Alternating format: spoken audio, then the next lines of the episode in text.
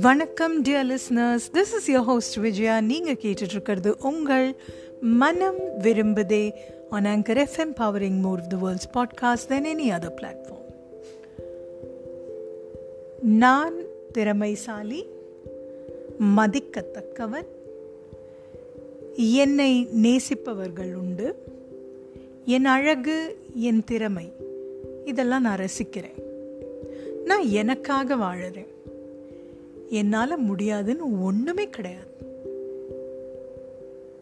எவ்வளோ பெயர் புகழ் பணம் வாழ்க்கையில் நான் சம்பாதிச்சாலும் அன்பு பாசம் பணிவு இந்த மூணு குவாலிட்டிஸ் என்கிட்ட எப்பவுமே இருக்கும்.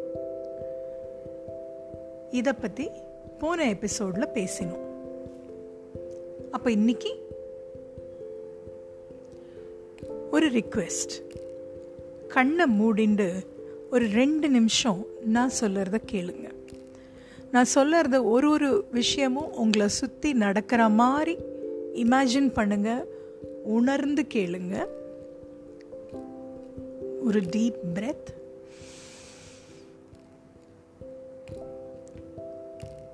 ஒரு நல்ல மாலை பொழுது. தென்றல் காற்று. அப்படியே மைல்டாக ஒரு ப்ரீஸ் தலைமுடி கலையிறது கையால் சரி பண்ணிக்கிறோம். ஒரு ரொம்ப அழகான ஒரு தோட்டத்தில் நிற்கிறோம் தோட்டத்தில் அவ்வளோ கலர் கலராக பூக்கள். மஞ்சள் ஆரஞ்சு பிங்க் சிகப்பு நீலம் ஊதா. அவ்வளோ அழகாக இருக்கு பார்க்கறதுக்கே அந்த பூலேந்து வர வாசம் அந்த மனம் லைட்டாக அப்படியே ஃபீல் ஆகுது. நம்மளுக்கு அவ்வளோ சந்தோஷம் தருது. இன்னும் நல்லா கவனித்து பார்த்தா அந்த பூக்களை சுற்றி கலர் கலர் கலராக பல பல பல வண்ணங்களில் பூ பூவாக பறந்து போகிற பட்டாம்பூச்சி பட்டுப்பூச்சி. பட்டர்ஃப்ளை அப்படியே மாலையில் வர நில ஒளி. இதெல்லாம் ரசிச்சுட்டே நடந்து மெதுவாக போர்த்த ரொம்ப தெரிஞ்ச அழகான ஒரு இசை. நான் என்ற சொல் இனி வேண்டாம். நீ என்பதே இனி நான் தான். இனிமேலும் வரம் கேட்க தேவை இல்லை இது போல வேறெங்கும் ஸ்வர்க்கம் இல்லை. உயிரே வா. கண்ணை திறந்து பார்த்தா? கண்ணை திறந்து பாருங்க. நிஜமா சொல்றேன் கண்ணை திறங்க. இனம் புரியா உணர்வு அப்படின்னு சொன்னேன்ல போன வாரம். இதுதான் அது. இப்போ நீங்கள் ஃபீல் பண்ணியிருந்தால் அதுதான். உங்களுக்கு புரியலன்னா திரும்ப கேளுங்க. இமேஜின் பண்ணி கேளுங்க ரசித்து கேளுங்க. அட கேட்டேம்மா இப்போவும் புரியல. அப்படின்னா நீங்கள் இன்னும் கொஞ்ச நாள் வெயிட் பண்ணும் பட் புரிஞ்சவங்களுக்கு த யங் அடல்ட்ஸ் எதுவுமே ஃபேக்ட்ஸ் உண்மையான உதாரணம் அறிவியல் சயின்ஸ் பேஸ் பண்ணி சொன்னால் தானே நீங்கள் நம்புவீங்க? அதனால் உங்களுக்காக. நான் சொன்னதெல்லாம் இமேஜின் பண்ணி ஃபீல் பண்ணீங்கன்னா அது நேச்சுரல் அந்த வயசில் வர ஃபீலிங் எந்த வயசுன்னு கேட்குறீங்களா மேபி அரவுண்ட் ஃபிஃப்டீன் சிக்ஸ்டீன் அந்த மாதிரி. பதினஞ்சு பதினாறு வயசில் ஒரு பொண்ணு பையன் அப்படி பார்த்தா பிடிக்கும். ஏன்னா நீங்கள் பேசுகிறத கேட்குறதுக்கு ஒருத்தங்க இருக்காங்க. என்ன பேசினாலும் போய் கேட்பாங்க. அப்படியே ரசித்து ரசித்து கேட்பாங்க. சிரித்து சிரித்து கேட்பாங்க. இன்னும் பேசு இன்னும் பேசுன்னு. நம்மக்கிட்ட ஒருத்தர் பேசிகிட்டே இருக்கணும். நம்ம பேசுகிறத ஒருத்தர் கேட்கணும். உங்ககிட்ட பேசாமல் என்னால் இருக்கவே முடியல. அப்படி சொல்லணும். இப்படி சொல்லிகிட்டே போகலாம் இதுதான் ரிலேஷன்ஷிப் ஒரு புதிய உறவின் ஆரம்பம். அப்போ நீங்கள் பிறந்து வளர்ந்த உறவெல்லாம் மறந்துடுவீங்க அது இயற்கை. நான் கம்ப்ளைண்ட் பண்ணல. தோ அடுத்த வேலை சாப்பாட்டுக்கு வீட்டுக்கு தான் வரணும். ஏன்னா எனக்குள்ளே இருக்கிற அம்மா சொல்லுவா இல்லையா அந்த மாதிரி. இல்லையே நான் வெளியூரில் இருக்கேனே ஹாஸ்டலில் இருக்கேனே அப்படின்னு சொல்லுவீங்க. எவ்வளவோ பார்த்தாச்சு.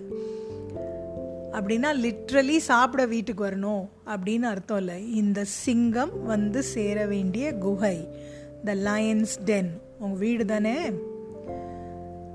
சரி இது வேற ஃபைன் எல்லாம் நல்லா போயின்னு இருக்கும் ஒரு தனி ஃபீலிங் அப்படியே ஒரு மிதப்பில் இருப்போம் லைஃப்பில் திடீர்னு ஒரு நாள் அந்த பார்ட்னர் யார் லைஃப் எல்லாம் இவங்க தான் அப்படின்னு நீங்கள் நினச்சவங்க வந்து உங்ககிட்ட சொல்கிறாங்க ஏய் போர் அடிக்குது ஓகே கட் பண்ணலாம். வேணாம் அப்படின்னு. இல்லைப்பா எங்கள் வீட்டில் வேணான்னு சொல்கிறாங்க எங்கள் வீட்டில் திட்டுறாங்க அப்படின்னு. இல்லை நியாயமாக சில பேர் சொல்லுவாங்க எனக்கு இன்னும் மேலே படிக்கணும் கெரியர் எல்லாம் பற்றி செட்டில் ஆகணும் நல்லபடியாக அதனால இதெல்லாம் போகும் இப்போ எப்படி தெரியுமா தெரியும்?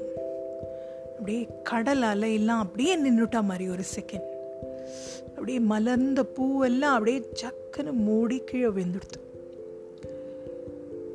இப்போ பாட்டு வந்து மைண்டில் ஓடும். ஏன் சோக கதைய கேளு தாய் குலமே அப்படின்னு. அடுத்த வேளை சுவாசிக்க மாட்டோமா?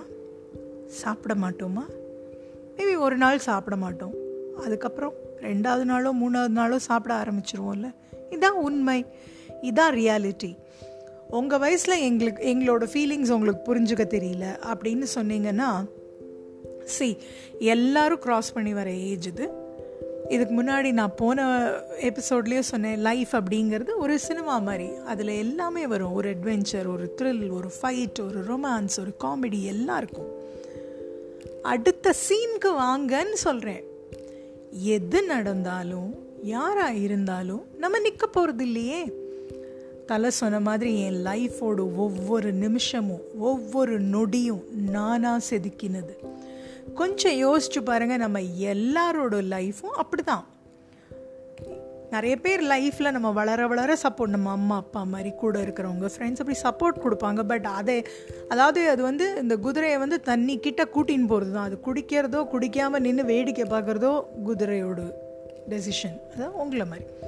ஸோ நான் என்ன சொல்கிறேன் லைஃப்பை செதுக்கிக்கங்க. அழகாக செதுக்குங்க. இன்னும் அழகாக மாற்றுங்க இப்போ இல்லாட்டி எப்போ? எப்போ நடக்கணுமோ இதெல்லாம் நடக்கும். You will find your soulmate நல்லபடியாக நடக்கும். நீங்கள் எப்படி விருப்பப்படுறீங்களோ அப்படி நடக்கும். நான் கல்யாண மாலை ப்ரோக்ராம் மாதிரி பேசல. நிஜமாக சொல்கிறேன் அந்த நம்பிக்கையோடு இருங்க. அப்போ உங்களுக்கு தோணுச்சா இப்போ பசங்க மற்ற பசங்கள்லாம் என்னை பார்த்து கிண்டல் பண்ணுவாங்கல்ல ஸ்கூலில் காலேஜ்லலாம் எனக்குன்னு ஒரு ஒரு பார்ட்னரே இல்லை. அப்படின்னு என்னை பார்த்து என் ஃப்ரெண்ட்ஸ்லாம் கிண்டல் பண்ணுறாங்க என்ன அவங்க குரூப்லேயே சேர்த்துக்கல அப்படின்லாம் சொல்கிறீங்களா அப்படி ஒரு ப்ரெஷர் வருமா உங்களுக்கு? இல்லை உங்களை அதை வச்சு ஜட்ஜ் பண்ணுறாங்களா நல்லா கவனித்து பாருங்களேன். அது மட்டும் வச்சு ஜட்ஜ் பண்ண மாட்டாங்க. நிறைய விஷயத்தில் நடை உடை பாவனை எல்லாரும் பண்ணுவாங்க. நம்ம கூட சில பேரை பார்த்து கமெண்ட் அடிப்போம். இல்லை? எவ்வளோ தூரத்துக்கு இந்த கமெண்ட்லாம் அடிக்கிறாங்க? இதனால் நமக்கு என்ன ஆப்போகுது சண்டே பேசலாமா? This is your host Vijaya signing off for today stay safe stay happy spread cheer